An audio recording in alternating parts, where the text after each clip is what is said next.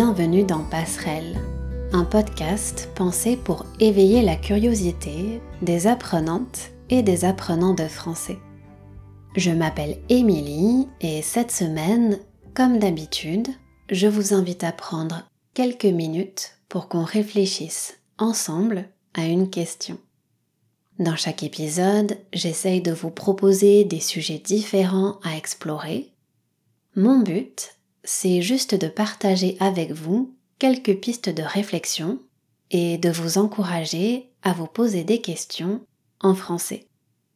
Aujourd'hui, on va parler de guide de voyage, mais aussi des différentes façons de parler des Français. Là, vous pensez peut-être quel est le lien entre ces deux sujets? Le lien, c'est un livre passionnant. Un livre qui s'appelle Comme on dit chez nous. Une sorte de guide qui nous fait découvrir les spécificités locales du français. Il nous emmène dans un voyage langagier, dans un petit tour de l'Hexagone. L'Hexagone, avec un H majuscule, j'en profite pour vous rappeler que ça désigne la France continentale. C'est lié à la forme de ce pays. En français, on retrouve souvent ce type de périphrase.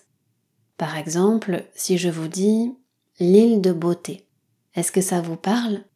Ça évoque quel endroit? Pour celles et ceux qui n'ont pas la réponse, ça évoque cette île magnifique située en mer Méditerranée, la Corse. À Lille, à Toulouse, à Marseille, à Bordeaux, en Corse et ailleurs, on trouve des régionalismes. Autrement dit, des mots, des expressions et parfois même des prononciations qui sont utilisées spécifiquement dans certaines régions. C'est assez difficile de quantifier, de compter le nombre de régionalismes qui existent selon les régions, parce que certaines ont été plus étudiées que d'autres. Dans cet épisode, je vais vous parler un peu plus en détail d'une région en particulier le Pays basque. C'est la région où je suis née. Cette semaine, la question qu'on va se poser, c'est la suivante. D'où viennent les régionalismes? D'abord, on va s'intéresser à l'histoire des guides de voyage. Ensuite, on va revenir sur les origines des régionalismes, sur ce qu'ils nous apprennent sur la langue française. Et pour finir, je vais vous emmener au Pays basque à la découverte des mots de cette région où j'ai grandi.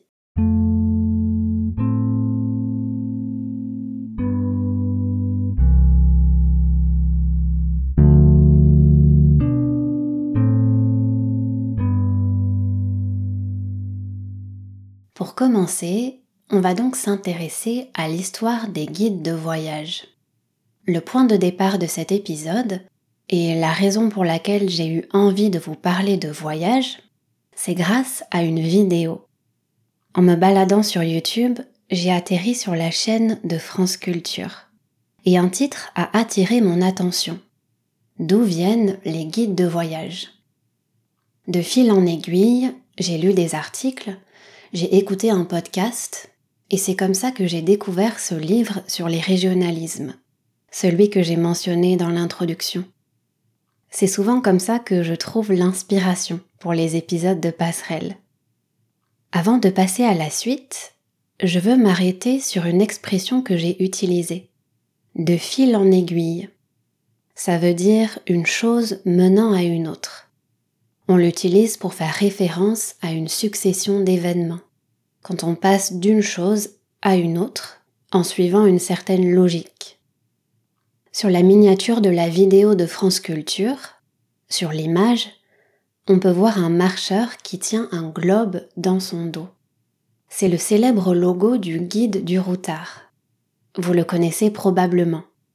En tout cas, dans routard, vous reconnaissez certainement le mot route. Un routard, c'est un mot familier, ça désigne un voyageur. Dans cette vidéo, j'ai appris que les premiers guides touristiques sont apparus il y a plus de 200 ans. Cette histoire commence en Allemagne, en 1793. 1793, c'est l'année où Heinrich August Ottokar Richard édite l'un des premiers guides de voyage. Il l'appelle le guide des voyageurs en Europe.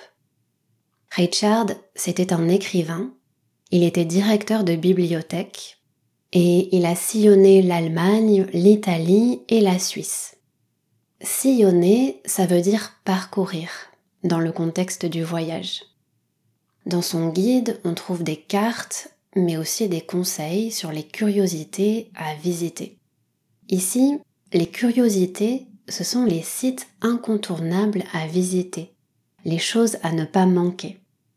Comme dans les guides qu'on utilise aujourd'hui, on y trouve des idées d'excursion avec plein de détails très utiles. Ou en tout cas, des détails qui étaient utiles au XIXe siècle. Par exemple, dans le guide, on pouvait lire cette phrase. Pour se rendre de Bordeaux à Bayonne, une place dans la diligence qui fait le trajet en trois jours coûte 70 francs. Ça me fait sourire parce que je connais très bien ce trajet. Quand j'étais étudiante, je prenais assez régulièrement le train entre ces deux villes. Aujourd'hui, dans un guide publié en 2023, on pourrait remplacer cette phrase par quelque chose comme Pour aller de Bordeaux à Bayonne, une place dans le train qui fait le trajet en deux heures coûte une trentaine d'euros. Après les Allemands, les Français vont s'intéresser à ce domaine. Je pense notamment à Louis Hachette. C'est lui qui, en 1826, crée la maison d'édition qui porte son nom, une maison d'édition qui existe encore aujourd'hui. À cette époque, il s'intéresse à la révolution des chemins de fer. Les chemins de fer, pour simplifier, ça fait référence au train. La force de Louis Hachette c'est qu'il comprend l'intérêt de cette révolution. Il voit un grand potentiel dans la production des guides de voyage. Il entre en contact avec les directeurs des compagnies de chemin de fer et il leur demande de pouvoir vendre ces guides dans toutes les gares. En 1854, il lance sa collection de bibliothèques des chemins de fer et il embauche quelqu'un qui s'appelle Adolphe Johann. Johann va donner son nom à la collection de guides de voyage publiés chez Hachette. Dans ces guides, on trouve encore une fois des itinéraires, des cartes, un répertoire des curiosités touristiques. On y trouve même des recommandations sur les endroits pour louer des chevaux. Les voitures et les camping-cars ont remplacé les chevaux pour se déplacer, mais finalement, là aussi, ça ressemble aux informations qu'on peut trouver dans les guides qui sont publiés à notre époque. Adolphe Johann s'éloigne un peu des codes de son époque. Les autres guides étaient très littéraires, avec des présentations générales. Johann, lui, il donne des indications précises. Il donne en détail le chemin à suivre. Il écrit Quand vous sortez de la gare, quand vous arrivez, prenez la grande avenue en face de vous, tournez à la deuxième à droite, vous arrivez place du marché et vous verrez la cathédrale. Il prend le voyageur par la main, d'une certaine manière. Mais sur le marché des guides de voyage, une autre collection vient faire concurrence à Louis Hachette, celle de la maison d'édition allemande Bedecker. Leurs guides sont un peu plus didactiques, mais surtout ils sont traduits en français et en anglais. Les deux maisons d'édition s'affrontent sur ce marché au moment où la Première Guerre mondiale commence. Après la guerre, Hachette va créer deux collections qui fonctionnent ensemble. Les guides bleus en France et les Blue Guides en Angleterre. Le choix de la couleur n'est pas anodin. Hachette choisit le bleu en opposition au rouge, qui était la couleur des guides Baedeker l'histoire des guides de voyage connaît de nombreuses révolutions. Au début du XXe siècle, l'automobile commence à se développer. Cette période est marquée par l'apparition du fameux guide Michelin. Michelin, c'est pas seulement un guide gastronomique qui distribue des étoiles au restaurant. Les guides de l'époque étaient réservés à une petite partie de la population. Ils étaient plutôt destinés à des personnes riches des personnes qui faisaient des croisières, qui prenaient l'avion et qui avaient les moyens de partir longtemps. L'initiative d'André Michelin, le créateur des guides Michelin, c'est de prendre conscience que la voiture va apporter une révolution, la révolution de la liberté. La voiture devient le premier moyen de locomotion. Grâce à elle, on peut se déplacer, on peut partir quand on veut, d'où on veut, on va où on veut, on s'arrête quand on veut. Dans les années 50, les guides Michelin se développent en donnant des itinéraires de route, des indications touristiques et des hôtels à des prix abordables. Le guide du routard vient compléter la collection dans les années 70. En 2022, 1,9 million d'exemplaires du guide du routard ont été édités. Ça reste un chiffre important, mais un chiffre qui diminue depuis une dizaine d'années. Les réseaux sociaux sont passés par là, notre rapport au voyage a changé au fil du temps. D'ailleurs, pourquoi le voyageur a besoin d'un guide pour s'orienter dans l'espace? C'est une bonne question. On pourra y réfléchir dans un autre épisode, peut-être. Dans un deuxième temps, on va revenir sur les origines des régionalismes, sur ce qu'ils nous apprennent sur la langue française. Dit comme ça, ça donne l'impression qu'on passe du coq à l'âne. Passer du coq à l'âne, ça veut dire passer brusquement d'un sujet à un autre dans une conversation. Je voulais vous parler d'un livre qui s'appelle Comme on dit chez nous. Ce livre, écrit par Mathieu Avanzi, un linguiste, c'est aussi un guide, en quelque sorte. Un guide qui nous permet d'explorer les différentes régions de l'Hexagone à travers leur régionalisme. En préparant cet ouvrage, Mathieu Avanzi a fait un sondage. Il a demandé à des Français quels étaient leurs régionalismes préférés. J'en ai choisi cinq, histoire de vous donner quelques exemples concrets. On commence par peu cher. C'est une expression provençale qui est très difficile à traduire. Elle exprime la pitié, mais aussi la compassion. Je crois que je l'avais déjà mentionné dans mon épisode sur la ville de Marseille. On continue avec le verbe dracher. C'est un régionalisme emblématique du Pas-de-Calais, autrement dit du nord de la France. Ça vient du néerlandais et ça veut dire pleuvoir. La chocolatine, c'est un troisième exemple. Comme je viens du sud-ouest, je suis un peu obligée de vous rappeler que chez moi, quand on va à la boulangerie, on demande une chocolatine. Dans le reste de la France, on parle de pain au chocolat.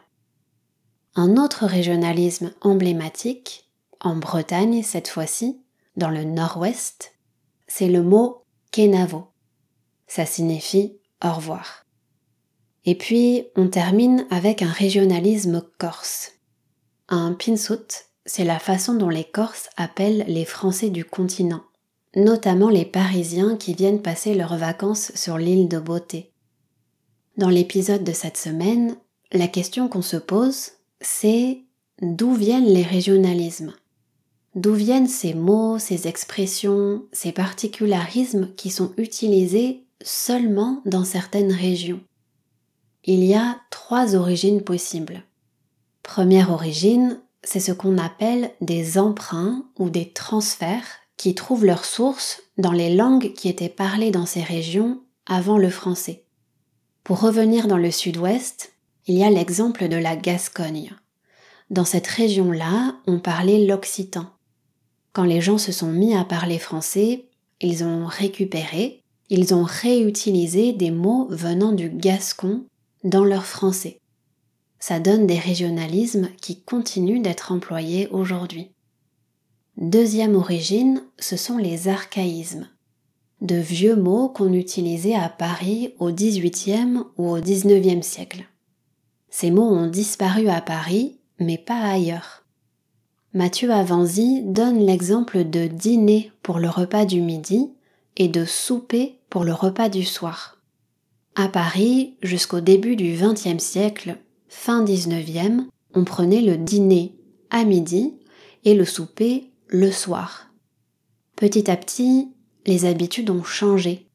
Dans la capitale, on a commencé à dîner de plus en plus tard. Le souper a fini par disparaître. Ces habitudes parisiennes se sont ensuite exportées dans le reste de la France. Mais dans les périphéries, notamment en Belgique, en Suisse et aussi au Québec, je crois, encore maintenant, on continue à parler du souper pour désigner le repas du soir. C'est aussi une question de génération. En tout cas, je sais que j'ai toujours entendu mes grands-parents parler du souper au lieu du dîner. Troisième et dernière origine, ce sont les innovations. Des mots qui sont passés dans la langue, mais seulement dans le français qu'on parle dans certaines régions, voire dans certains pays. On peut prendre l'exemple du téléphone portable. En France, j'appelle ça un portable.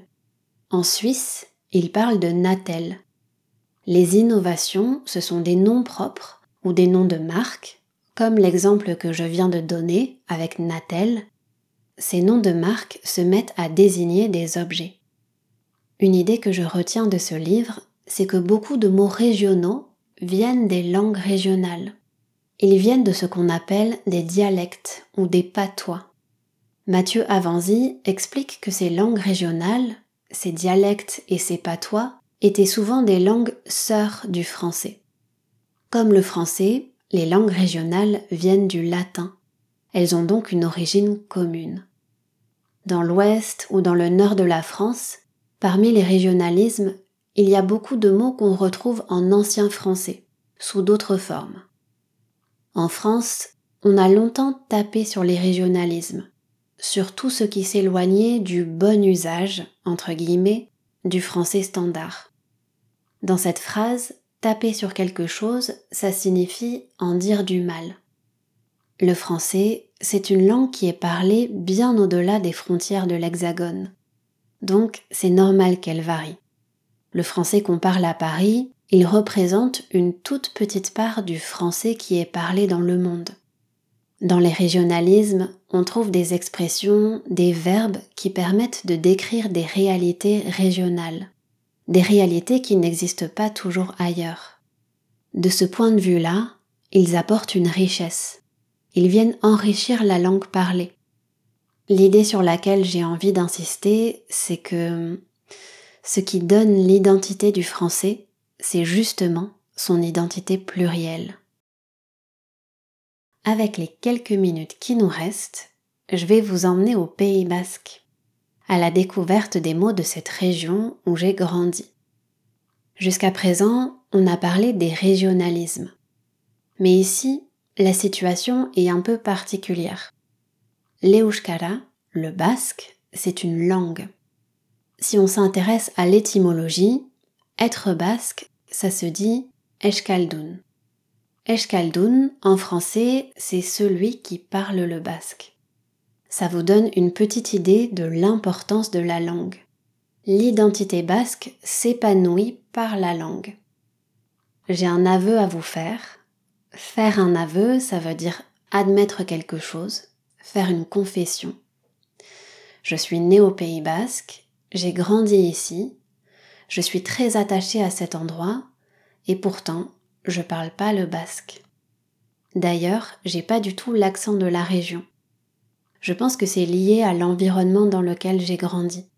On parlait pas le basque à la maison. Il y a 60 ans, à l'époque de mes grands-parents, les enfants qui le parlaient à l'école étaient punis on imaginait la disparition de cette langue. Aujourd'hui, la honte a disparu. Elle s'est transformée en fierté. Comme beaucoup de personnes, quand j'étais plus jeune, tout ce que je voulais, c'était partir d'ici. On imagine que l'ailleurs est mieux, il est plus attirant. Maintenant que je suis un peu plus âgée, j'ai retrouvé un fort attachement pour cette région. Je ne sais pas si je vivrai ici pour toujours, mais je sais que apprendre le basque, c'est quelque chose que j'ai envie de faire dans le futur. Apprendre une langue, je vois ça comme une manière de m'ouvrir l'esprit, de m'enrichir intellectuellement. Et puis, c'est normal de s'intéresser au territoire dans lequel on vit. Quand je pense au Pays basque et au régionalisme, ça m'évoque plein de mots liés à la gastronomie de cette région. La situation géographique du Pays basque, entre les montagnes et l'océan, a enrichi à la fois la gastronomie et la langue. Certains mots sont même sortis de la cuisine pour s'implanter dans les dictionnaires du français. Je vous donne un exemple. La pipérade. C'est un mélange de piment et de tomates qui est généralement servi avec des œufs. La culture basque, son rayonnement, se mesure notamment à la richesse de sa gastronomie.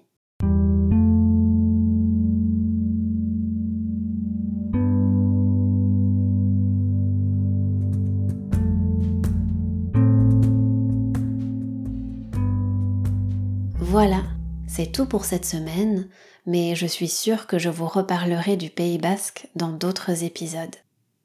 À ce sujet, Hugo Coton, le créateur d'Inner French, a récemment publié une vidéo très intéressante, très bien faite, sur la ville de Biarritz. Donc, je vous la recommande si vous l'avez pas encore regardée. Comme d'habitude, je vous invite à rejoindre la communauté du podcast sur Patreon c'est un espace d'échange où je partage des ressources et les transcriptions des épisodes. Pour soutenir le podcast, vous pouvez en parler autour de vous et mettre une note sur Apple Podcast et Spotify. Et puis, si vous avez écouté l'épisode jusqu'à la fin, n'hésitez pas à m'écrire pour partager vos réflexions avec moi. En attendant, je vous remercie d'avoir pris le temps de m'écouter aujourd'hui et je vous donne rendez-vous bientôt pour le prochain épisode. À très vite!